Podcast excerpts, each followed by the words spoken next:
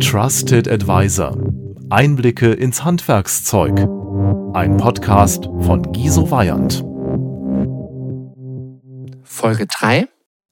Entscheidungsstrukturen. In der allerersten Folge habe ich Ihnen ja versprochen, noch etwas zum Thema Entscheider zu sagen. Und tatsächlich ist das ein enorm wichtiges Thema und man könnte drei Tage allein über das Thema sprechen. Denn es ist wahnsinnig schwer, die richtigen Entscheider an den Tisch zu bekommen. Das sehen Sie daran, dass in der Hall of Fame der Absagen an Berater eine immer wieder auftaucht. Die heißt nämlich, der so und so war doch nicht so überzeugt. Oder die so und so fand das zu teuer. Oder unser Beirat, unser Aufsichtsrat hat aber gesagt. Das heißt, bei der Absage eines Angebots wird sehr oft darauf verwiesen, dass andere das nicht so toll fanden. Kann eine Ausrede sein, ist aber in den aller, aller, allermeisten Fällen der Tatsache geschuldet, dass die Berater nicht ausreichend dafür gesorgt haben, dass alle Entscheider gehört wurden. Was heißt das? Die Grundregel in so einem Anfrageprozess lautet, wann immer das geht, und man muss sich wirklich bemühen, sollten Sie versuchen, alle Entscheider einmal gehört zu haben. Wer ist ein Entscheider? Ein Entscheider ist jemand, der über das Budget verfügt. Oder ein Gremium, das über das Budget verfügt. Also klassisch zum Beispiel, bei Ihnen fragt der Bereichsleiter eines Konzerns an, der entscheidet das aber nicht alleine, der entscheidet das mit einem der Vorstände. Dann wäre der Bereichsleiter Entscheider 1, der Vorstand wäre Entscheider 2. Wenn Sie nur mit dem Bereichsleiter sprechen, haben Sie ein hohes Risiko, dass der Ihr Angebot weiterträgt, der Vorstand sich da aber nicht wiederfindet, das irgendwie komisch findet, nicht auf ihn hören will und das Ganze dann ablehnt. Das heißt, Sie brauchen in dem Fall, wann immer möglich, beide Gesprächspartner. Wie schaffen Sie das, dass Sie möglichst alle Entscheider am Tisch haben? In aller Regel, indem Sie danach fragen. Sagen Sie zu dem Bereichsleiter, sagen Sie mal, wir haben jetzt ja viel über Ihre Ziele gesprochen. Wessen Ziele sind denn für das Projekt noch wichtig? Gibt es jemanden im Vorstand? Gibt es jemanden anderen, dem es wichtig ist, dass das Projekt funktioniert? Oder Sie fragen ganz direkt, sagen Sie mal, wie würde der Entscheidungsprozess bei Ihnen laufen? Entscheiden Sie das alleine? Entscheiden Sie das mit Kollegen? Entscheiden Sie das mit dem Vorstand?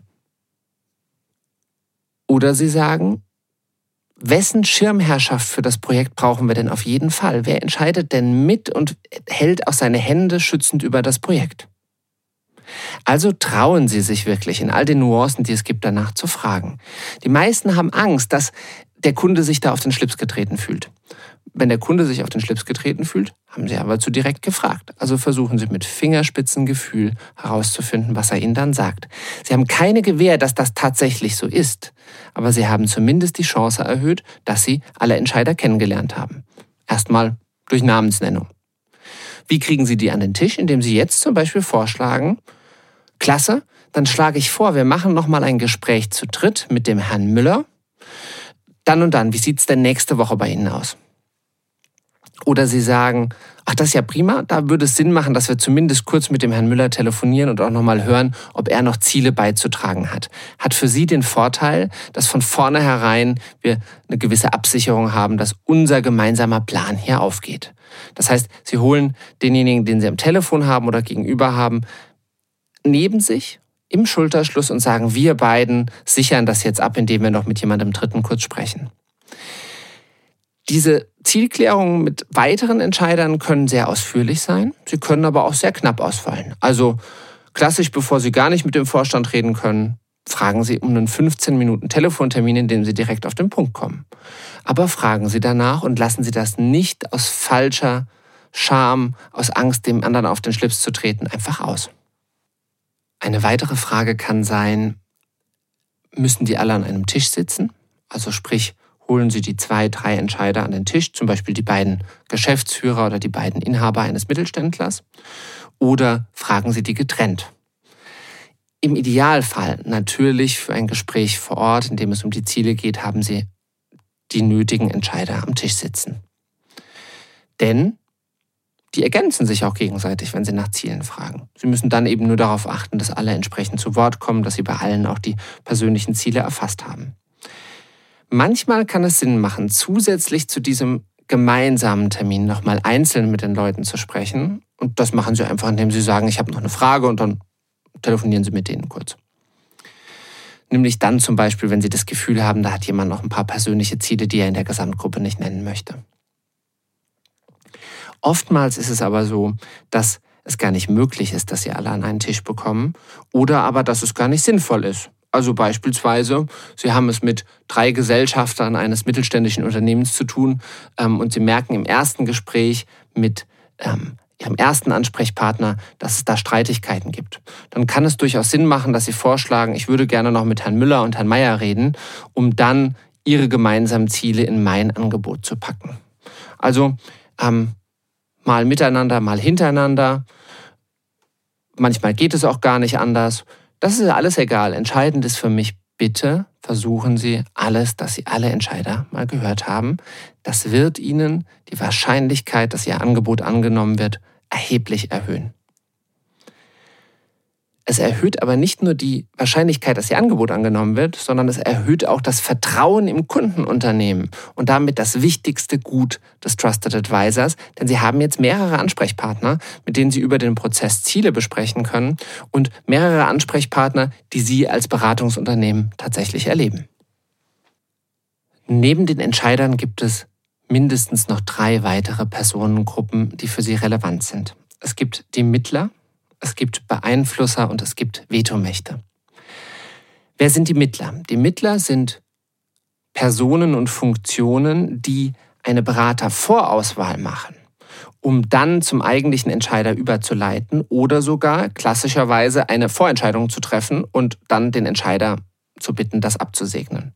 Also klassisch zum Beispiel der Marketingleiter, der das Budget gar nicht selbst hat, sondern der ähm, tatsächlich seinen Geschäftsführer fragen muss im mittelständischen Unternehmen, der aber die Vorauswahl macht und dann weiterschaut. Der Personalchef, der HR-Leiter, das sind klassische Mittlerpositionen. Wenn Sie ein eigenes Budget haben, sind Sie Entscheider, ansonsten sind Sie Mittler. Wenn Sie mit Mittlern zu tun haben, ist meine Empfehlung immer, versuchen Sie deren Ziele auch zu kennen. Also sagen Sie zu einem Personalleiter, Sie sind ja der Marketingleiter, das heißt, Sie werden viel mit unserem Projekt zu tun haben. Was sind denn die Dinge, die anders laufen sollen, wenn das Projekt erfüllt ist, auch für Sie? Also versuchen Sie herauszufinden, was diese Mittler bewegt und versuchen Sie das mit im Angebot zu verwirklichen, denn die Mittler haben eine ganz entscheidende Rolle an der Auftragsvergabe später. Die Beeinflusser. Beeinflusser können Sie schwer greifen, weil ein Beeinflusser kann der Assistent, die Assistentin der Geschäftsleitung sein. Der Beeinflusser kann natürlich die Ehefrau zu Hause sein. Der Beeinflusser kann ein bestimmter Mitarbeiter sein, dem der Bereichsleiter besonders viel Gehör schenkt. Also Beeinflusser kann jeder im Unternehmen und manchmal auch im privaten Umfeld des Entscheiders sein. Wenn ich also im Prozess herausfinde, da gibt es einen Beirat und auf den hört mein Gegenüber. Oder da gibt es einen bestimmten Mitarbeiter, auf den hört er. Wenn ich das herausfinde, heraushöre aus dem, was er sagt, dann kann ich das ansprechen. In der Regel mache ich mit den Beeinflussern keine Zielklärung. Also was sage ich zum Beispiel? Ich sage zum Beispiel, Sie sprechen zum wiederholten Mal von Ihrem Beirat. Was denken Sie denn, wenn ich den jetzt fragen würde? Was würde der als wichtigste Kriterien für das Projekt nennen? Sie sprechen immer wieder von Ihrem Vertriebsleiter. Sagen Sie mal, was sind denn Dinge aus Ihrer Erfahrung, die dem wichtig sind? Denn, wenn ich Sie richtig verstehe, brauchen wir ihn an Bord. Also, Sie fragen um die Ecke nach dem, was derjenige sagen würde und können zumindest so ein wenig antizipieren, was der Beeinflusser sagen würde. Das gleiche gilt für Vetomächte. Also es gibt natürlich auch Gruppen im Unternehmen, die relativ schnell das Ganze zerschlagen können. Klassisch ist der Einkauf. Der Einkäufer sagt, schön, dass ihr das ausgemacht habt, machen wir aber nicht, ist nicht in unseren Budgets drin. Oder der Einkäufer sagt, naja, um ehrlich zu sein, haben wir doch eine Policy, wie das mit Beraterhonoraren bei uns läuft. Ähm, warum sollten wir hier eine Ausnahme machen mit diesem Honorar? Das heißt, Sie haben mit Leuten zu tun, die Ihnen zumindest Schwierigkeiten bereiten können. Auch hier gilt, versuchen Sie zu antizipieren, was die sagen können. Also fragen Sie den Entscheider. Ich habe verstanden, dass die Einkaufsabteilung in den Prozess involviert wird. Ist das richtig? Ja. Okay. Dann können Sie mir vielleicht noch eine Hilfestellung geben. Was müssen wir beiden denn tun? Du Entscheider und ich. Was müssen wir beiden denn tun? Damit der Einkauf das absegnet. Welche Regeln gelten bei Ihnen? Was ist besonders wichtig? Der häufigste Einwand ist jetzt, dass der Entscheider kein Interesse daran hat, Ihnen diese Sachen zu verraten, denn er will ja ein möglichst günstiges Angebot. Das ist meine Erfahrung aus vielen, vielen, vielen Fällen bei Kunden nicht. Meistens ist es so, dass der Entscheider sehr gut reagiert auf diesen Schulterschluss, auf das wir gemeinsam müssen mal überlegen, was wichtig ist. Es geht auch gar nicht anders, denn als Trusted Advisor stellen Sie sich neben ihn und versuchen mit ihm gemeinsam das, Pro das Projekt auch an Vetomächten vorbeizubekommen oder mit Vetomächten gemeinsam tatsächlich verwirklichen zu können. Deshalb fragen Sie die Kundschaft. In aller Regel bekommen Sie tatsächlich eine Antwort. Fazit. Worüber haben wir geredet? Wir haben gesprochen darüber, dass Sie versuchen, alle Entscheider und Mitentscheider mindestens einmal gehört zu haben im Zielprozess. Das kann an einem Tisch sein, das kann in einer Telco sein, das kann auch hintereinander sein. Die können gleich intensiv gehört werden oder unterschiedlich intensiv, aber versuchen Sie wirklich, alle Eventualitäten auszuschließen und alle die mit an Bord zu haben. Auch wenn das Arbeit bedeutet, denn es erhöht die Chance Ihres Auftrags enorm. Es gibt Mittler im Unternehmen, die auswählen, aber keine Budgetverantwortung haben, deren Ziele erfassen sie wie die Ziele eines Entscheiders. Es gibt Beeinflusser und Vetomächte, die sie versuchen über Bande mit einzubeziehen, indem sie ihren Entscheider fragen, was würde der denn sagen, ist jetzt wichtig? Worauf käme es der Person an? Auch die versuchen sie mit zu integrieren. Jetzt haben sie ein vollständiges Bild der Entscheidungsstruktur. Und jetzt wird es fast nicht mehr passieren, dass der Kunde sagt, ja, ich habe aber mit dem gesprochen und der hat gesagt, das gefällt ihm gar nicht. Das fällt als Begründung für eine Absage jetzt schon mal weg.